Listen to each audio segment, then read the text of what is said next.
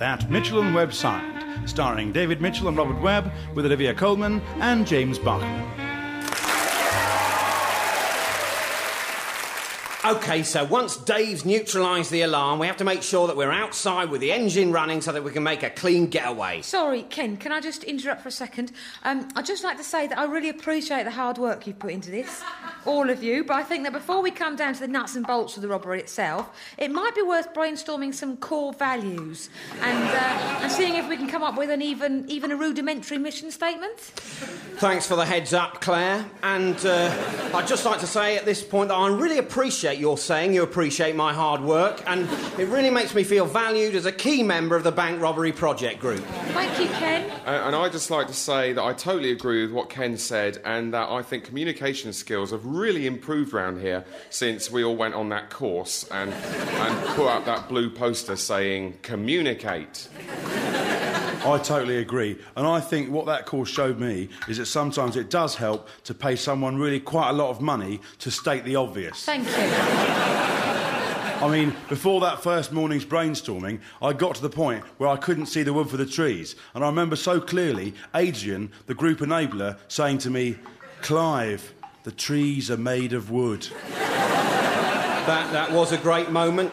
So, um, just to remind you, our old mission statement was bringing opportunistic crime into an organised crime environment. Thoughts? There's a bunch of Albanian sex traffickers down in Soho, and they were going with dragging the oldest profession, kicking and screaming into the 21st century. okay. So let's try and nail down what we have to offer our victims that no one else can provide. Well, it's a passion, isn't it? I mean, anyone can rob a bank, but we really care. So, what kind of mission statement could we have that would reflect that passion vis a vis our positioning in an already crowded market? Should, should I be scribing any of this on the flip, by the way? Oh, no, let's keep it in headspace for now. Claire, I, I think I've got it. It's, it's edgy, it's now, it's simple, it's a differentiator, and it really reflects what our aims and objectives are in taking money from banks. Oh, I'm very excited, Clive. What have you got? How about aspire? Is that. is that a bit in your face? Well, I mean, that reflects what we do, doesn't it? We, we- we'll all be pointing guns in people's faces. That's a USP. So, how about aspire in your face? No, that just sounds like someone's got a spire sticking in their face. Aspire sticking a gun in your face. And taking all your money. Aspire sticking a gun in your face and taking all your money. Are we foregathered? Very well. Turner, J.M.W. Turner. Turner is a painter with whom I have always felt a special bond. Ever since I won, aged just 18, a Turner Prize. Not the Turner Prize. I am neither a con man nor a cretin. no. No, this was a bursary from a leading art college for the most promising talent of school age. It was named after Turner because he himself was a young prodigy, almost lost to the art world when his father demanded he join the family business. Just as my father, despite my bursary, demanded I take a job in a bank. Turner defied his father. And so it was that by the age of 24, he had sold 70 paintings, including this one, and was working towards his first exhibition, whereas I, at the age of 24, had sold no paintings and was working in a bank. For both Turner and myself, our 30th year was a decisive one. For him, it was the year he produced three of his most famous works, including this one, and became the youngest ever Fellow of the Royal Academy. For me, it was the year that my bank was unexpectedly taken over and hundreds of jobs were lost. But not mine. I continued working in a bank. In his middle age, Turner was beginning to be recognized as the preeminent British artist of his day. In my middle age, I was beginning to be recognized by some of the more regular customers at the bank. In this painting, the Forum at Rome, the reclining figure in the group on the left is thought to be the artist's mistress, Maria Lackland, one of a string of mistresses Turner enjoyed over the course of his life. I am married to Pam. she is not one of a string of wives I have enjoyed. She is the wife I have had. At the age of 62, Turner had produced nothing of particular artistic merit for the previous four years. In this, at least, we were precisely similar. Walking home one night in the rain, he caught pneumonia, and just before his 63rd birthday, he died. And now the tables begin to turn. At the age of 63, I was working in a bank. Turner was buried. At 64, I was working in a bank. Turner just rotted. Today, I am 65 years old. I have severe arthritis in my hip. I have retired from the bank and I do volunteer work in a gallery, showing people all of Turner's lovely paintings. But I am at least still here. When Turner was my age, the bugger wasn't even breathing. So, in the long run, I like to think I won. It's low budget, gritty. We could shoot it all on video or 16 mil, keep the costs down. About a girl from an estate in Cardiff, going nowhere. Brother's got a crack problem. Oh, girl's an alcoholic. That sort of ding-a-ling. Nice. I like the shitty atmosphere and your vivid use of slang. But then she finds a way out. She gets pregnant. She thinks kid, future, but she's kicked out of the flat. She's on the streets. Squalor, like it. Striving, skiving, surviving. She's carrying this serious hod, right? But she's macking. I have no idea what macking means. this is excellent. Eventually, she gives birth on the floor of the woman's wear department at CNA. The shop assistants are the midwives. Hold your horses. Whoa, stop your horses right there. And they're mopping up all the. Sorry. CNA? There are no CNAs anymore. They all closed. Right, well, Debenhams or something. I prefer CNA. CNA's good for me. Okay, well, that doesn't matter much. She gives birth to this massive. You see, you don't sound quite as sure now. No, no, you, you just busted my flow, you know. Scuffed my sneakers. That's more like it. More of that tech speak I don't understand.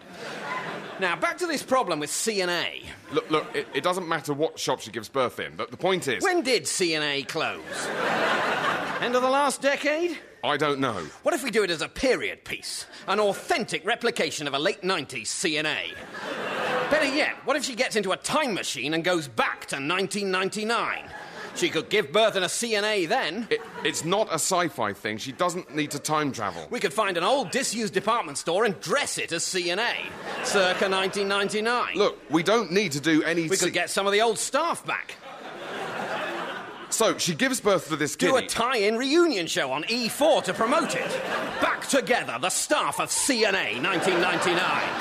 Who doesn't love CNA? The classic years. Then, at the end of the film, the whole staff could travel back with her and the kid to the present day and start a new CNA right here, right now, when we need it most. right. They could fight a huge battle with the staff of TK Maxx. Who are all robots? Yeah, this is dynamite stuff. I love what you're doing. I'm going to greenlight this CNA film of yours, and I'm going to greenlight it now.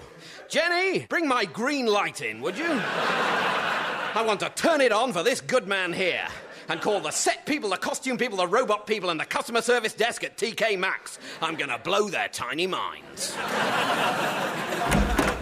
Hi, Ian, I'm back. Oh, hi. Did you get me the things I asked for? Of course I did. The tin of beans, Yep. the wine, Of course. and the ice cubes and the crisps. Yes. Oh, what about the bag of spanners I asked for? Don't worry. And the small sad puppies? Yes. And the timpani? Yes. Uh, and the horseshoes? Yep. What about the chickens fighting in a sack? Yes. And the water pistol full of molten chocolate? Yes. The clumsy gorilla who juggles eggs but keeps dropping them? Yes. And the, the bag of randomly sized bits of wood, metal, springs, and rubber balls? Yes.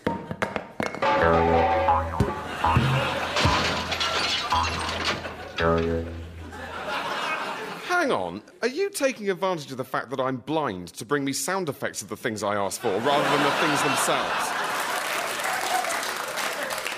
Yes. That is so unfair. How am I going to have my different sized bits of wood and metal, springs and rubber ball, clumsy gorilla, chocolate filled water pistol, fighting chickens, horseshoe, timpani, sad puppies, spanners, ice cubes, crisps, wine and beans party now? Yes. Hang on, are you actually here or are you just a recording of yourself? About half past three.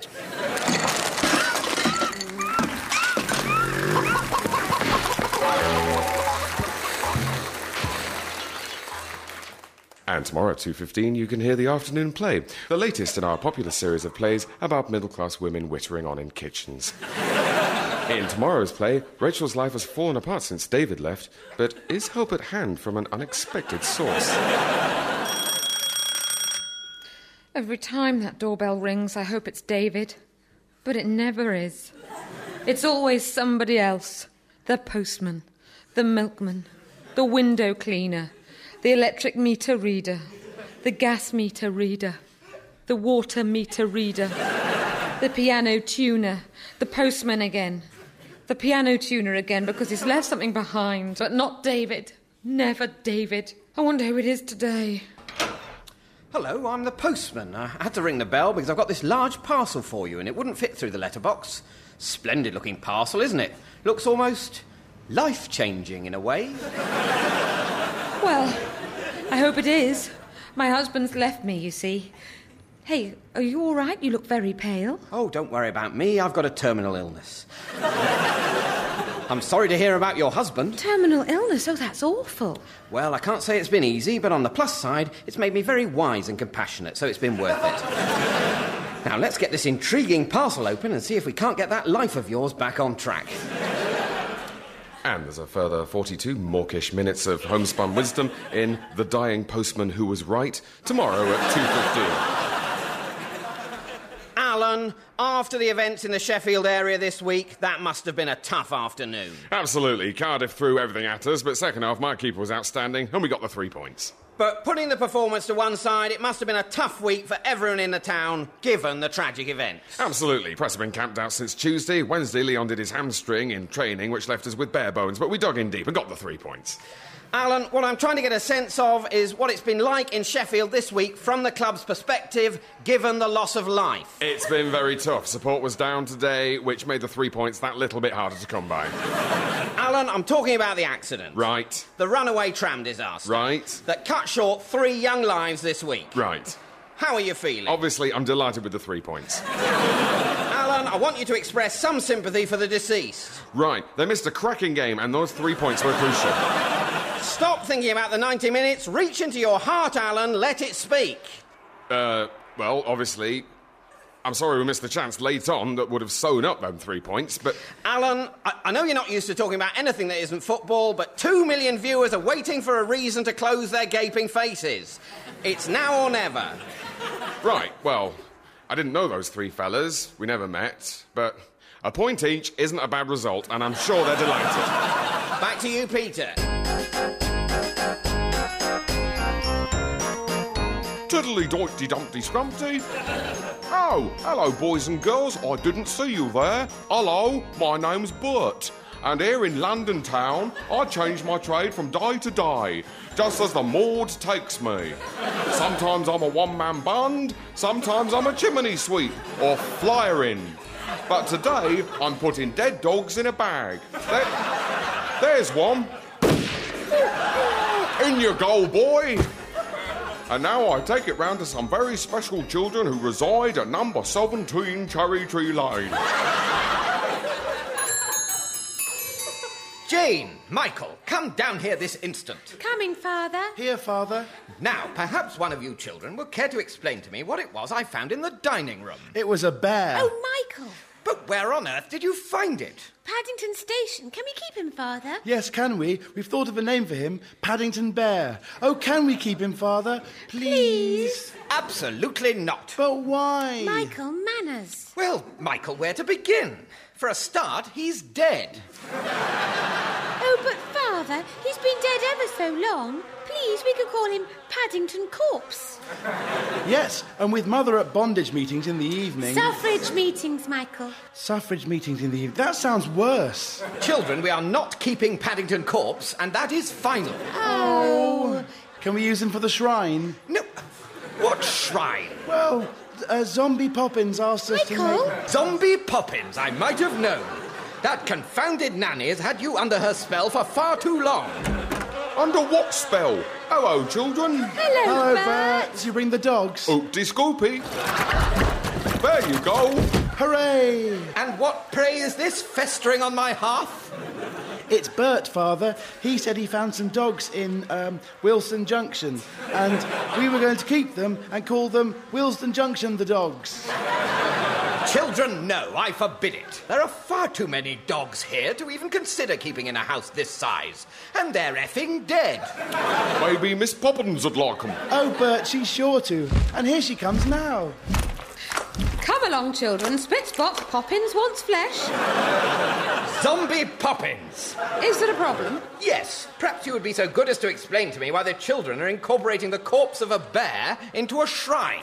Well, it really is perfectly simple. You see, the children need a pastime to occupy themselves these long summer days, and I need flesh because I'm a zombie. Well, I demand it be dismantled at once. Well, that shan't be happening. Miss Poppins! Mister works in a bank. May I remind you that Jane and Michael have been placed in my charge, and that if you insist on prohibiting their pacification of my nameless appetites any further, things are going to get dark. May I remind you, Miss Poppins, that a man is still master in his own house. But your rifle. Tiddly doop. Thank you. Eat this, zombie Poppins. Oh, now really, Mister Work. She's still moving. Paddington Corpse. He's a zombie too. Bother. Spitspot, feast on the human flesh, Paddington. Not so fast. It, it won't. Reload it.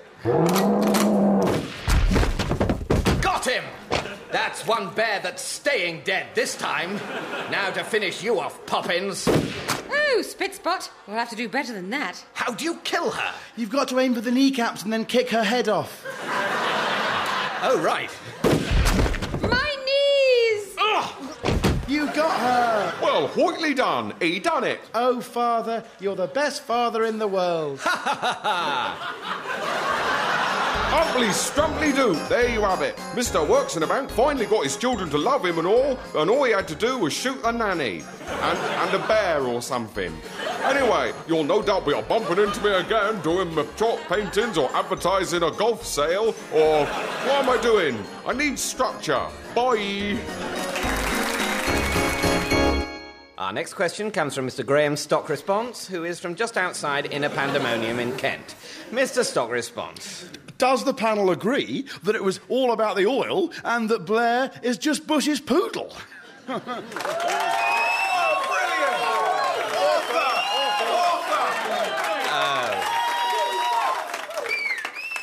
Well, I've certainly never heard it put like that before. That's, that's very droll. Government Minister, It wasn't about the oil, and he isn't a poodle. Opposition Spokesman, It wasn't about the oil, but he is a poodle. Lib Dem Woman, Uh, it was about the oil, and he is a poodle. Random Comedian, My hands look like spiders. Now, how does this thing work? Welcome to this audio guide of historic Hibsworth Hall. You are now in the Great Hall, completed in 1772 by Henry Hibsworth himself. To your left, you will see a picture of Sir Henry by 18th century artist John Hayes. The horse depicted is Sir Henry's favourite charger, Apollo, and at his feet are his two lurchers, Scylla and Charybdis. Moving on to the right of this portrait is another painting, and as you're probably already quite bored, I'll go into this one in a little less detail. Basically, it's a boy on a horse with a dog. Next to this picture is another one, then another, then another, and basically there's loads. Most of the pictures are of men on horses. We know the names of most of the men and some of the horses, but beyond that, very little, apart from the fact that these people were clearly a little too fond of horses. Leaving this room, we arrive in the colonial suite, inlaid entirely with rarest marble and raw silk wall coverings. At today's prices, this room would cost over £40 million to decorate. And how did Sir Henry earn this sort of money? Slavery. So, if you like this room, if you even for a fleeting instant thought, ooh, looks nice, then you like slavery. you racist. Next is the pottery room. Take a good look round and then answer this question Why are you here? You're young, you should be out living life, going to Alton Towers or having sex with a lady or a man or something. Come on, let's liven this up a bit. To your right, you will see a beautiful Ormolu clock dating back to 1798. It is worth a stuffing fortune, so why not nick it? Go on, slip it in your bag. Do it. You know you want to. All right. Thief, thief here, get him! Right, sir, you're nicked. Come along now. No, it was the audio guide. It made me do it. It wasn't me. Welcome to this audio guide for historic Hibsworth Hall, where another massively dull day just got a little bit more exciting. Okay, Joe, I think that wraps up the admin side of things. Let's get stuck into the meat and potato, shall we? Yes, looking forward to it. If you come with me now, I'll give you a quick tour of the zoo, introduce you to the animals, and explain some of the feeding routines as we go round. Great. Nervous? Um. That's okay, Joe. Everyone gets nerves on their first day in the job, it's natural. Wow, it is a big responsibility. Don't worry. The good thing about being a head zookeeper is that you do get to delegate. Yes. now, uh, in here we have a beautiful macaque. She's a real character. See, there, there she goes. Lively as ever. Oh, yes. I think we'll be friends. Won't we? Easy, Joe. Sorry? Friends is all you'll ever be with that one. Oh, right. Ah, now, uh, now he- here's a real prize beast, a, a beautiful, healthy female tapir. This one's called Lady. Oh, she's lovely, isn't she? Oh, yes, like a princess. A flawed princess. But she's got a cruel streak. Just when you think things are perfect, life couldn't be better, she'll turn her back on you. Oh, so she's a bit temperamental. She's a user, Joe. she takes what she wants and damn the consequences. Let's move on. Okay. Right, now this is the elephant enclosure. Fully grown African female called Jacinta. Fantastic. Such emotional creatures. I love feeding them hand to trunk. Such a great feeling of communion. I wouldn't bother with this one. Just, just toss a couple of bums over the fence and get on with your life. Oh, is, is she aggressive? Even worse than that, Joe, she's a liar. Right, I'll, I'll bear that in mind. Ah, are- are you a big cat man? Oh, yes, I love them. Meet Sophie the cougar. Been with us five years now. Hello, Sophie. Oh, what a surprise. She comes bounding over. Isn't she friendly? It's all a front, Joe. Don't be suckered in like I was. Oh, uh, and is that another one asleep at the back? Don't even look at that manipulative bitch. Jim, Yes, Joe? have you had personal relationships with all the animals in this zoo? Oh, good God, no. no. Only the female mammals and some of the bigger reptiles. And you've been hurt by all of them in one way or another. I'm a sensitive guy, Joe. Then tell me, Yes? that meerkat, is she, you know, seeing anyone at the moment? the doctor says it won't be long now. I'm going to miss you, mate. Oh, sorry about that. I'll, I'll, I'll turn it off. New phone. Yeah, small, isn't it? Say hello to my little friend. Great film, that, isn't it? What film? Scarface. Oh, I've, I've never seen it. You haven't seen Scarface? No. Mate, it's number 36 in Total Film Magazine's Top 100 Films to See Before You Die. and you're about to die. I know. So you need to see it right now. But that's just a light-hearted feature. You- You're not meant to take it literally, for goodness sake. It's Total Film Magazine, John. It's practically gospel. We'll see what the doctor says about this. Doctor, doctor! What's the problem? You're not going to believe this. He hasn't seen Scarface. Never seen Scarface? but you're about to die, Andrew. I know. Well, don't worry. I know they have a copy in the hospital DVD library. I'll get it right away. Brilliant. Doctor, pl- please, I don't really want to see Scarface. It's only a film. Only a film? That's got to be the morphine talking. Stay with him.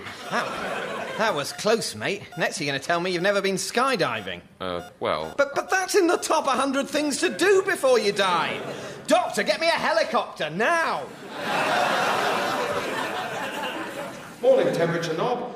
Morning shower head. How are you? Oh, you know, still a bit caked up with limescale. They will not clean you, will they? No, but ironically, we must clean them. It's hardly fair. Speaking of which, here comes the gentleman of the house now.